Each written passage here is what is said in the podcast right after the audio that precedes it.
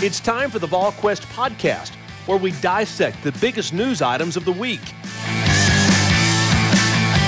Welcome into the Tuesday VolQuest podcast. I'm Eric Kane, along with Austin Price Rob Lewis and Brent Hubbs. And of course, it's always brought to you by Smoky Mountain Organics.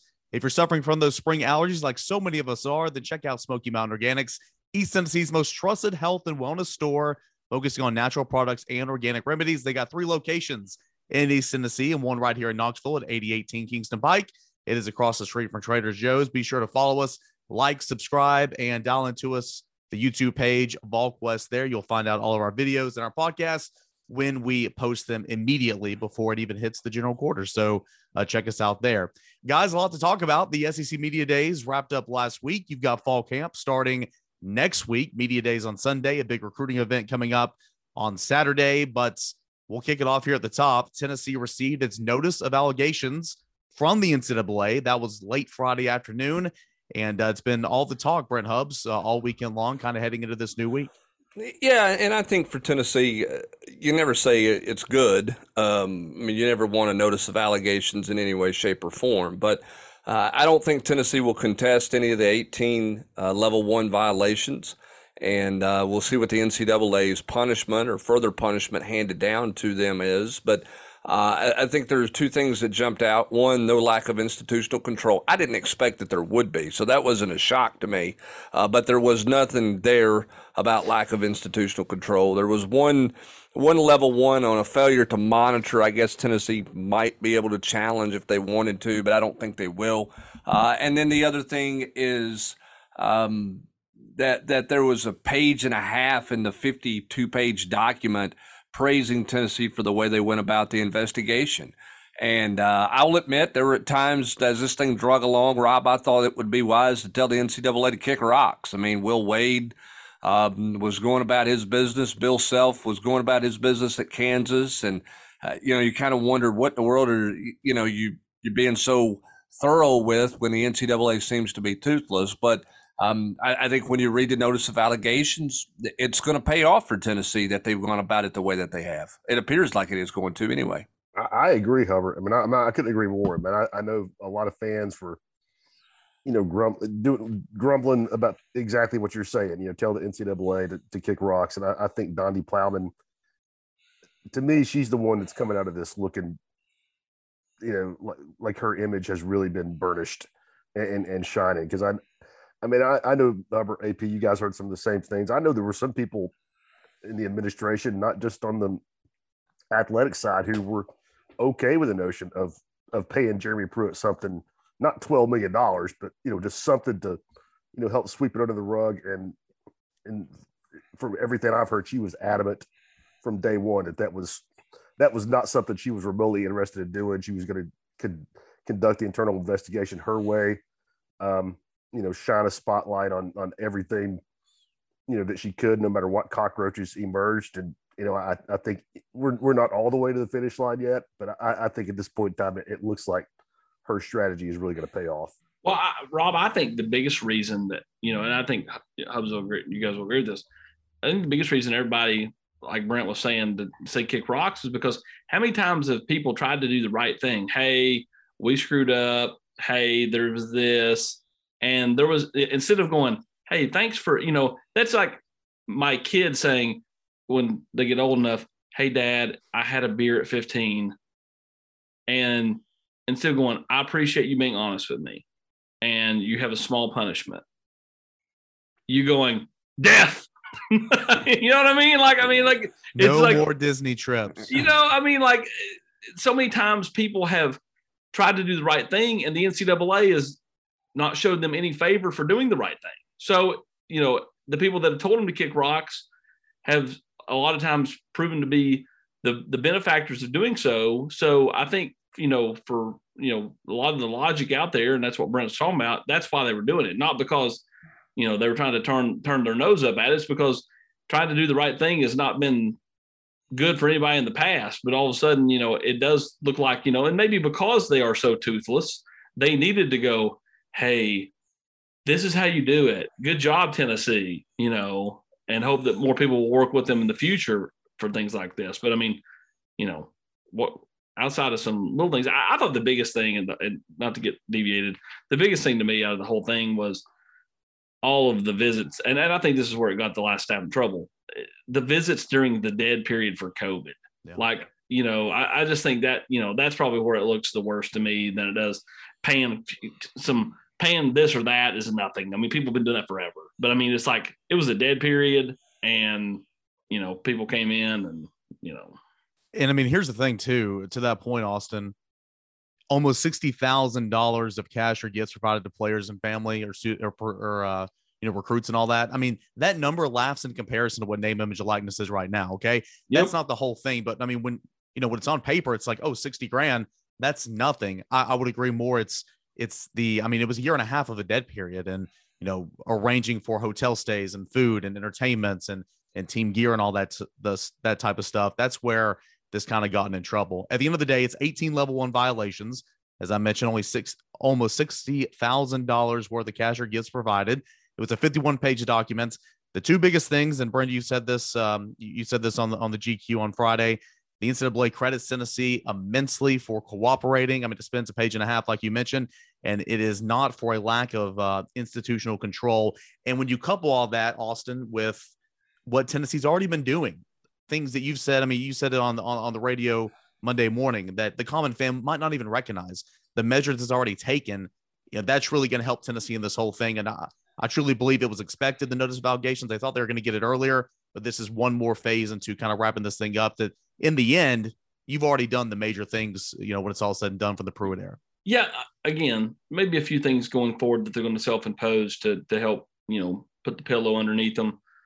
But most of this stuff's already behind you. Like you're, you already done, you already, you know, sacrificed 12 scholarships last year. And that was easy to do so. I mean, you were, you were down to what, 69.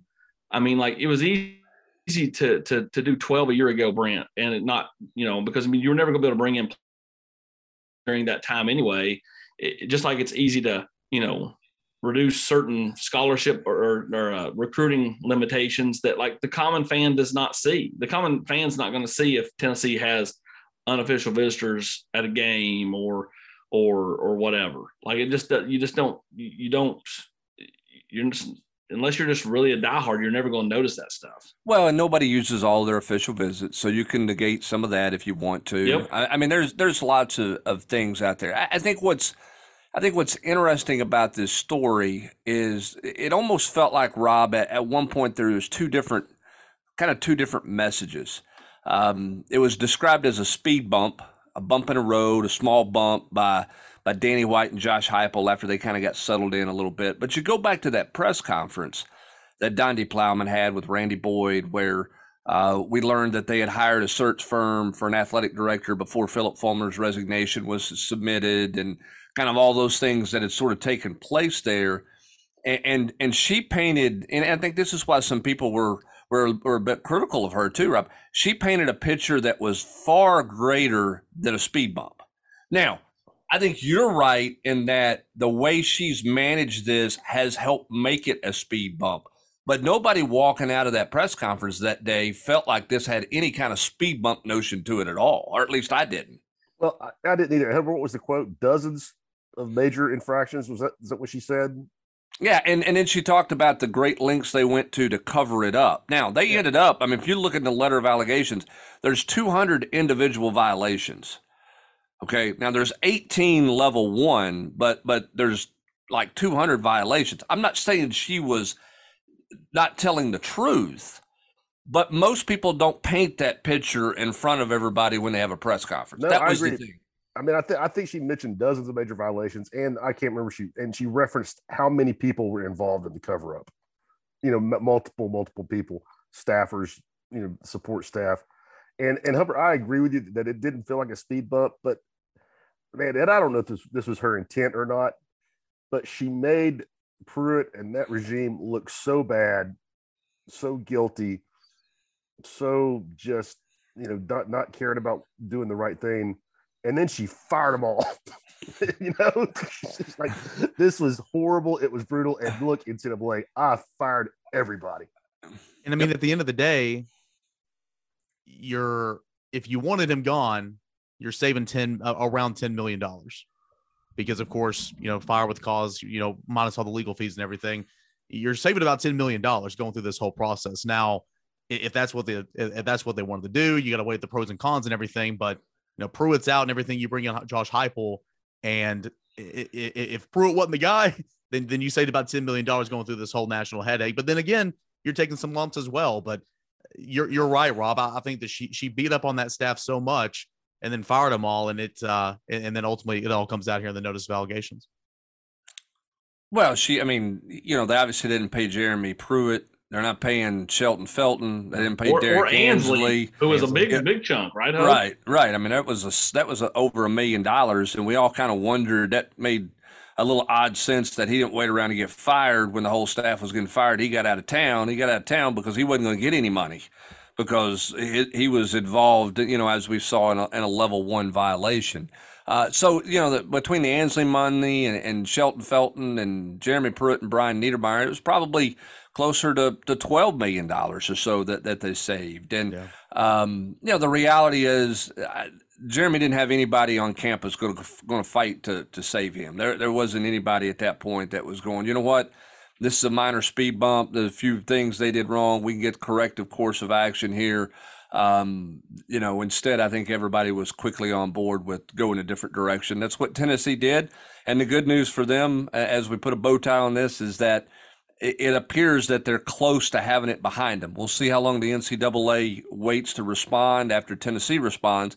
Tennessee's got until October uh, to respond to the notice of allegations, or they can ask for an earlier hearing which they can certainly do if they're not going to challenge any of those uh, 18 level one violations to try to get it done as quick as they can. And I know that's their goal. They want to get it behind them as quick as they can. I mean, what's what's really just you know just stands out to me in this whole deal is the fact that if you had said in April of last year, Tennessee is going to go seven and six, be able to self-impose so many scholarships on the front end of what was really kind of just a throwaway year, right? I mean, no one expected Tennessee to go to a bowl game last year. They were left for dead. They had little to nothing on the roster, so to speak, at least as far as proven players. Um, you know, and, and, to be sitting here, a, you know, a year and three or four months later, and have it pretty much all behind you, and not having, you know, been taken out to the woodshed. I mean, I get it. I mean, it's that kind of press is never good. But like, and, and, and some of these national guys, I mean, Pat Forde, Bruce Feldman, some of those guys, and I'm not going to get on my soapbox about them, but I mean, like, they're sitting there on Twitter about, you know, oh, oh, terrible. Oh, terrible for what? I mean, Tennessee basically is getting a small slap on the wrist in this deal at the end of the day. Like, they're not getting the death penalty. They're not, I mean, like, they're not even really going to feel any of this stuff because, I mean, the stuff that they've done is already behind them for the most part, and you didn't feel it then.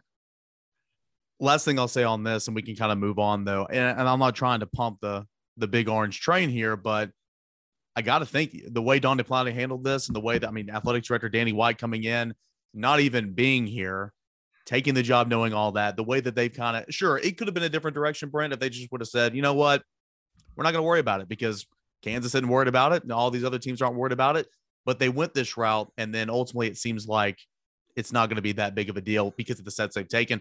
It looks like they did a really good job. They, they, they did a really good job over the last year and a half. Well, I mean, they, I mean, they paid a law firm two million dollars. You hope that they did it the right way. I mean, you know, they're still under retainer, still paying them a bunch of money. And I'm not saying it wasn't money well spent, uh, yeah. it, it, but if that's the direction you're going to go, Rob, and, and you're going to say, "Hey, we're going to be completely thorough here. We're going to be completely transparent with the NCAA. We're going to go about this business this way." and be extremely cooperative, you better be cooperative enough that the NCAA says, "Hey, we don't need to look into anything any further." We're, we're good. You, you've you've done all the work for us. Here's here's the here's the violations we found. Let me see your punishment and let's get this thing behind us. And I think that was Tennessee's goal from the get go. I think that was Donde Plowman's goal from the get go. We talk about Kansas. Kansas just got pulled off the recruiting trail in basketball. Bill Self's not been on the road recruiting because of something from two and a half, three years ago because of the direction they go. Did that pay off for them? I, I don't know. They cut down the nets this past year. Won they won the national title, so yes, it paid off. It definitely you know? did. But I mean, I, I, go back to what AP said, Hubbard. I mean, I, I think that, I mean, I, and I don't know. I'm I'm just guessing. I, I think Donde Plowman and eventually Danny White, once he was hired in place, took a look at the way the wind is blowing as far as the NCAA, and, I, am with AP. I, I, think that the NCAA's response is kind of like, "Hey, we're we're about to not have any say in this thing whatsoever." You know, once these super conferences emerge, and thanks for doing our work for us. And you know, here this is we agree with what you're you're going to self impose, and thank you know, thanks for cleaning house. Yeah, and the thing too is it, it was because nobody on campus was really interested in Jeremy Pruitt staying around. That was an easy move to make. It wasn't like that was a Hall of Fame coach who who had done some things that they were going to that, that people really wanted to fight to keep. So part of that change, you had a complete new regime come in and was coming in. So let's get the table completely clean. Let's not let Josh Heupel have to deal with this in 2025 or 2026 let's get it behind us in completeness immediately. I think that made that that decision easier as well. Eh, but again, I give Donde Plowman credit because she had a plan. She stuck to her plan. She stuck to the guns in her plan, and and and this is where it's at. Does Jeremy Pruitt counter with anything from a from a lawyer and a legal suit or anything? I don't know that there's anything there that he can, but we'll see what happens. That's you know, I guess that potentially is out there, and we'll see what the NCAA says in a final resolution. That I October mean, uh, hard deadline. They, they, they, removed, they, got rid of everybody, Hubbard. I mean, you know, they, they, I, am told they even got rid of the guy that delivers cokes to the football office. I'm joking. Uh, again, Tennessee has 90 days to respond. Then the NCAA will have 60 days to respond to that response. So, uh, moving on, discussing what came of SEC football media days. Uh, Tennessee, of course, went on Thursday. It was Hendon Hooker, Trevon Flowers, Cedric Tillman, and of course, Josh Heupel. The media vote came out early uh, Friday morning. Uh, Tennessee picked to finish finish third in the East, behind, of course, Georgia and Kentucky. And guys, Alabama once again predicted to uh, win the league. Any surprises? Maybe Tennessee finishing third in the East, or the the prediction of finishing third in the East. Anything else from the way that uh, the, the media voted? For for yeah, besides a couple of the, people that you know foolishly Vanderbilt, South Carolina, Carolina got a vote. Yeah. Um, the fact that South Carolina got three votes to win the league and then still was picked fifth in the East. I mean, what's that say about it? I mean, you were picked win the league three times and still picked fifth by everybody else. Um, that was surprising. I mean, because I mean, as Hudson had talked about, like they were a bit of a media darling down there, and all of a sudden they weren't that much of a media darling to have Florida picked ahead of them. Yeah. Um, and I think it's good for Tennessee not to be picked second. Again, I think Tennessee's always better as the underdog as an athletic program. By three votes, Kentucky was was finishing second above Tennessee, 932 votes. Tennessee had 929 or points, I guess. So it was it was really close. And I at this point in time, since I do all those research for, the, for those preview articles, I probably think I know more than I actually know. In, in, in July, it's meaningless, but I just don't see it with Kentucky.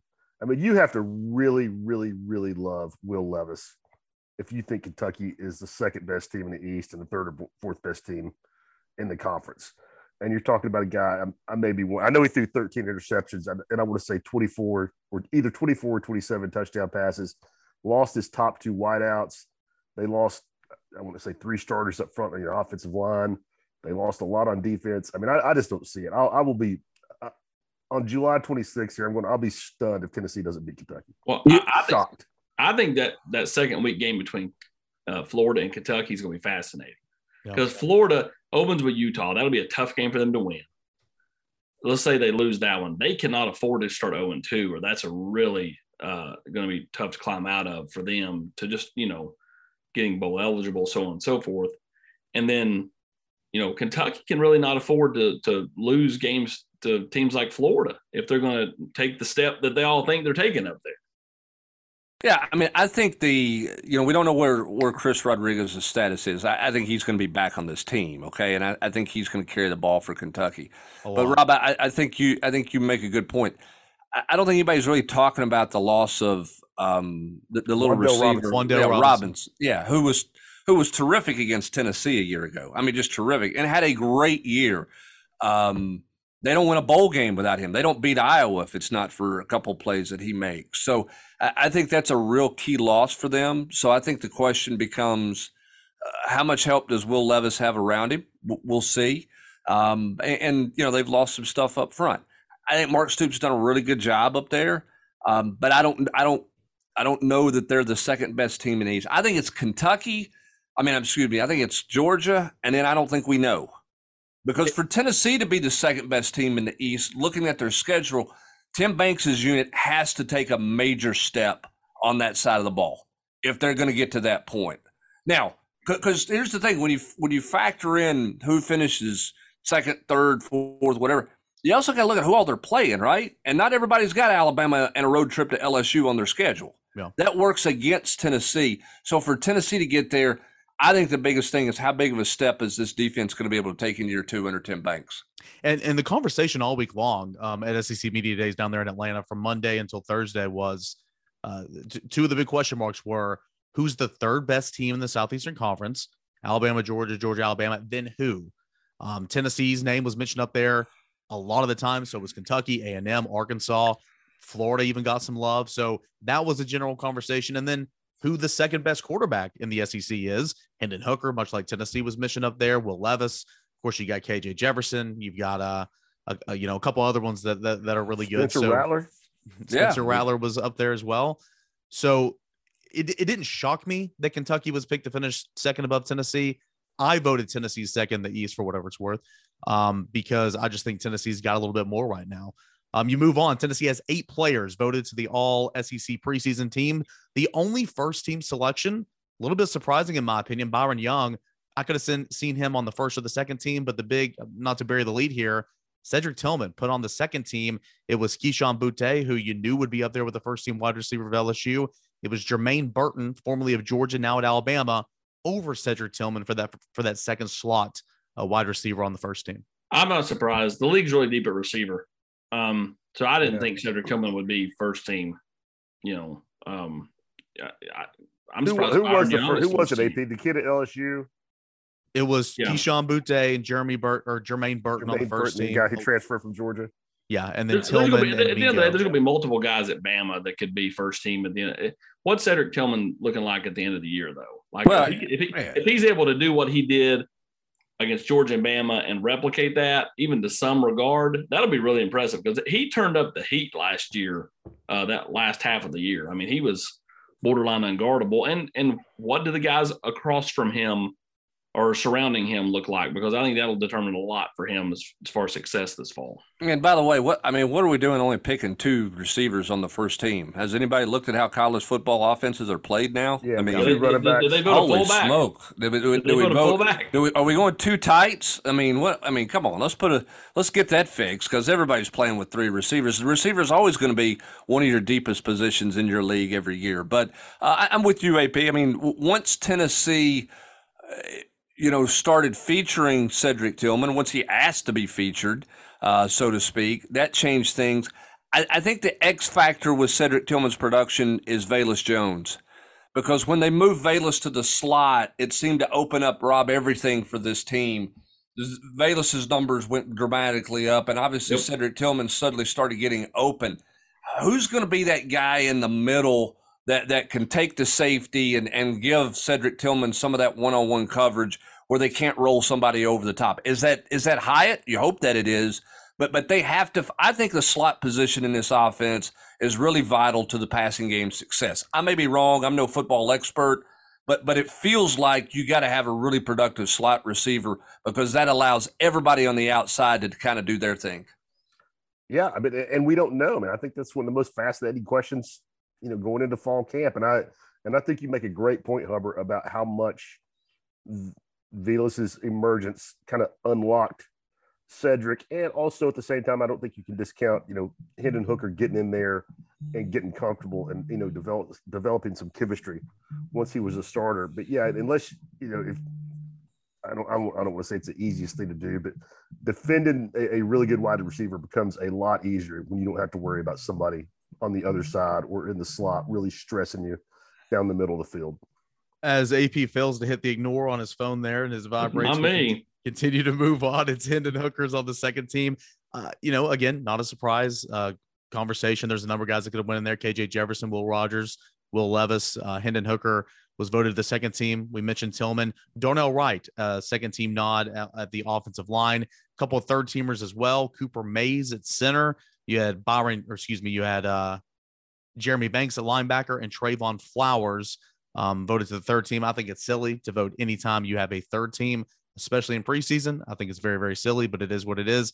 Uh, Paxton Brooks as well. Anybody left off? Any surprises? Anything here from the rest of the Vols named to these teams? Uh, if if Paxton Brooks is the third best punter in this league, then you know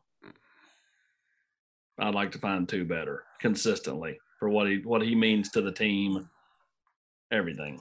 You know, I, I we're going to run our special teams preview coming up later this week.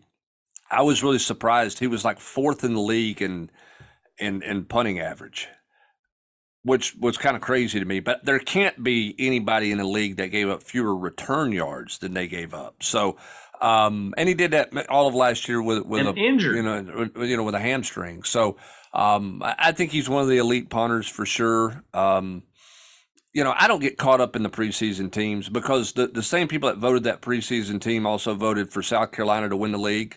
They voted for Vanderbilt to win the league. Um, and I'm not knocking those guys. There's just a lot of people that I, I don't think Sounds take like a lot of time.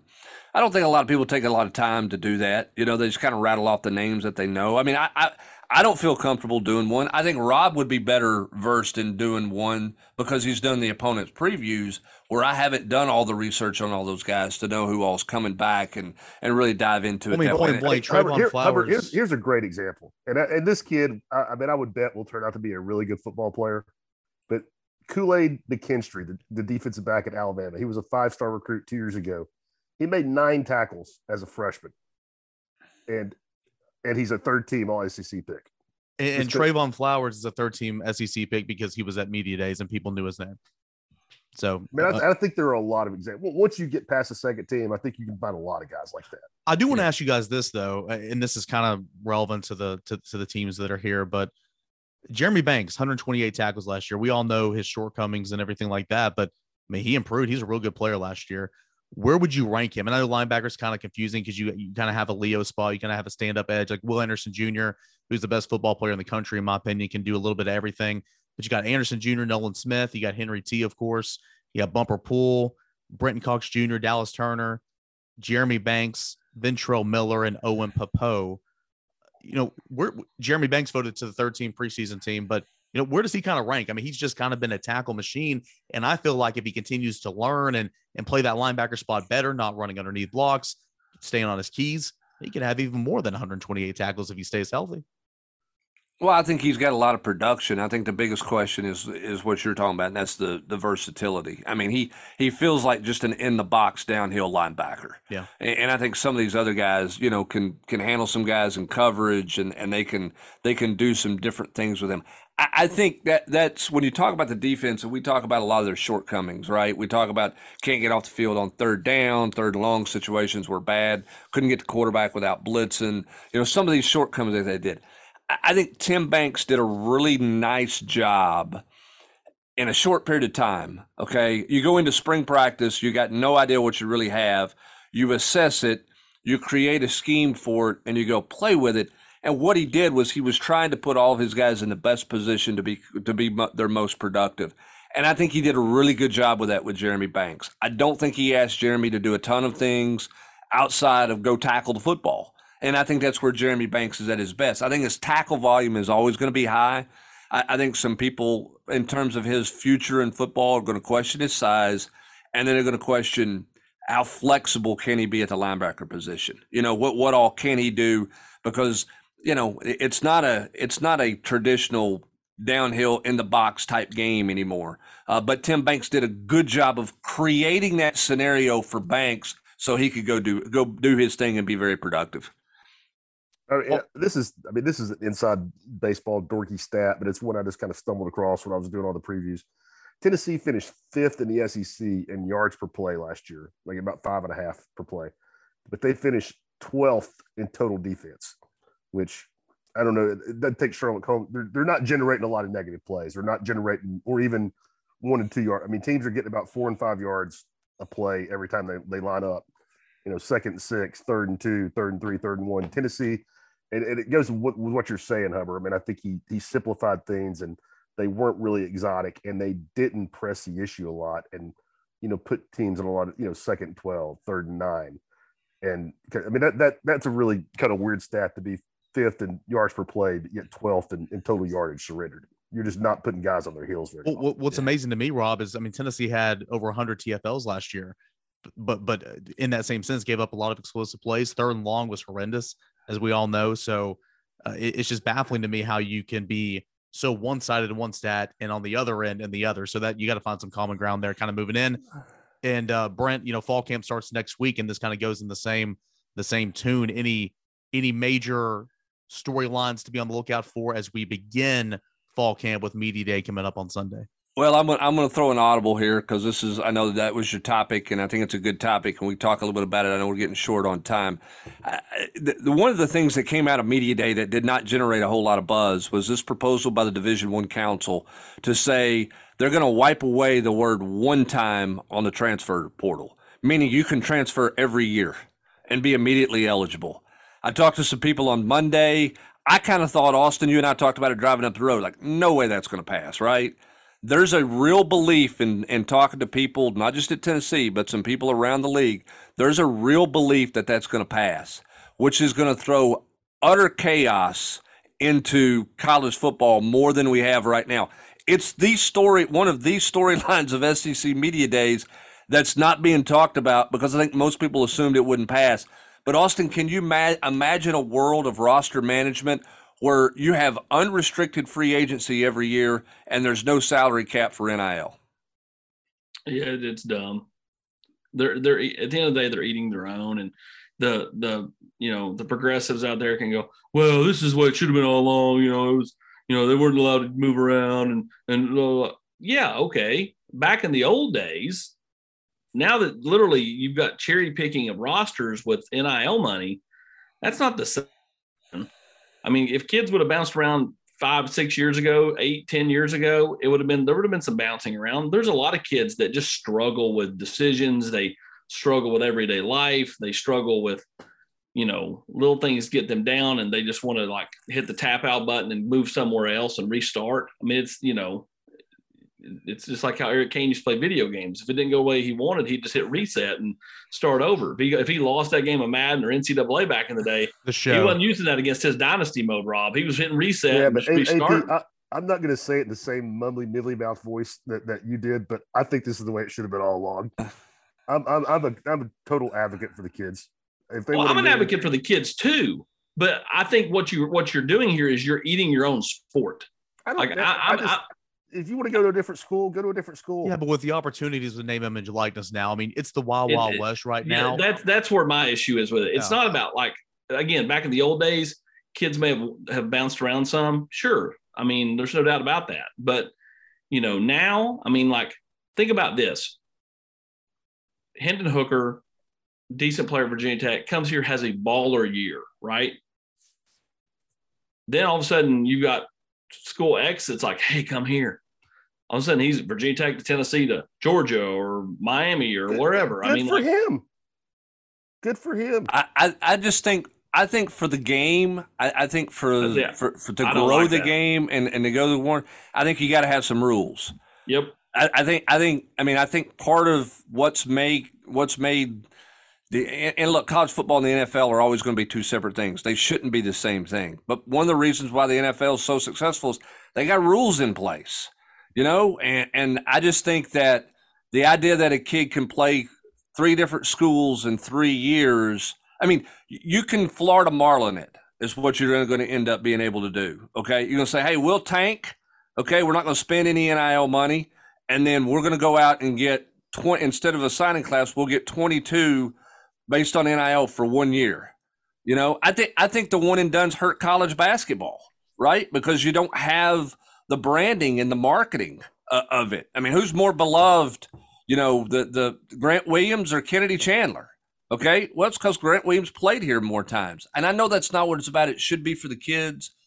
I just, I mean, I, I guess, I guess what you're saying is, Rob, good on Jordan Addison for for taking a money grab and going to SC, and taking another money grab to Texas next year if you want Hubbard, to. I, I agree with you. It's better for the schools and better for the sport if there are rules like you're saying. It's better for the kids if there aren't. They're not employees. I mean, See, I think I think they're going to be. I think I think there's a lot of going to be a lot of kids out there who are going to think they're all going to go get a bunch of money, and, and at some point, much like much like the NBA said, you know what? We're tired of seeing a 17 year old high school kid declare who didn't get drafted and is no longer heard from. I think that's where you got to be careful in the in the college game.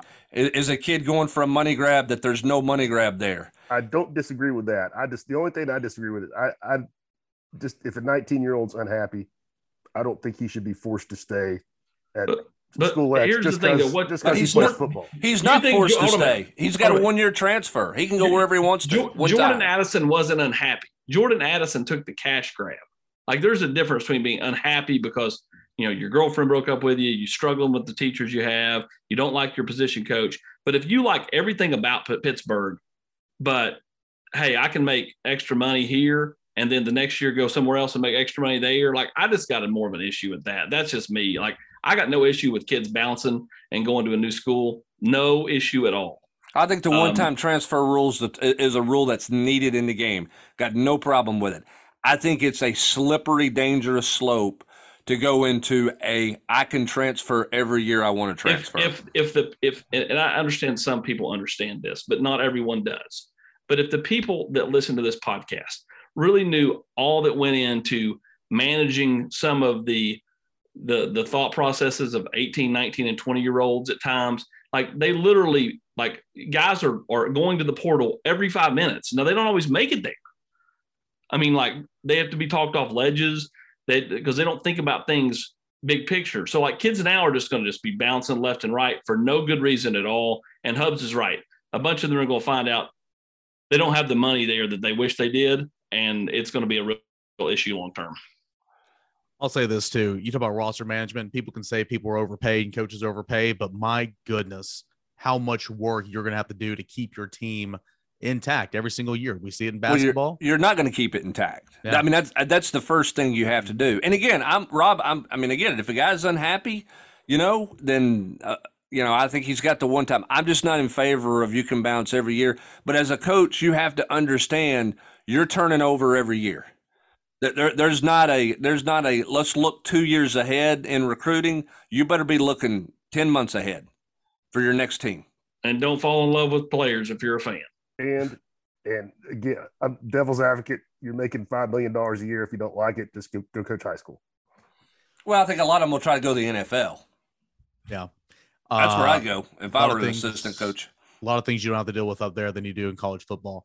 We could certainly do a podcast on this subject for 30 minutes, but we are running out of time right now. No better time to subscribe to the VolQuest YouTube channel than right now. Camp starts next week. Huge recruiting event on Saturday. Uh, we got podcasts up, interviews, recruits going left and right, prospects, commits, all that type of stuff. Sign up, subscribe, follow us on YouTube. You know when we know as soon as it's posted up there. Big thanks to Smoky Mountain Organics, East Tennessee's most trusted health and wellness store. Three locations right here in East Tennessee, one in Knoxville at 8018 Kingston Pike, across the street from the Trader's Joe's. You can always shop online at SmokyMountainOrganics.com. A lot coming to the front page of VolQuest.com and on the general quarters as always. So stay tuned there for Austin Price, Rob Lewis, Brent Hubbs. I'm Eric Kane. Thanks so much for listening to the VolQuest podcast right here at VolQuest.com.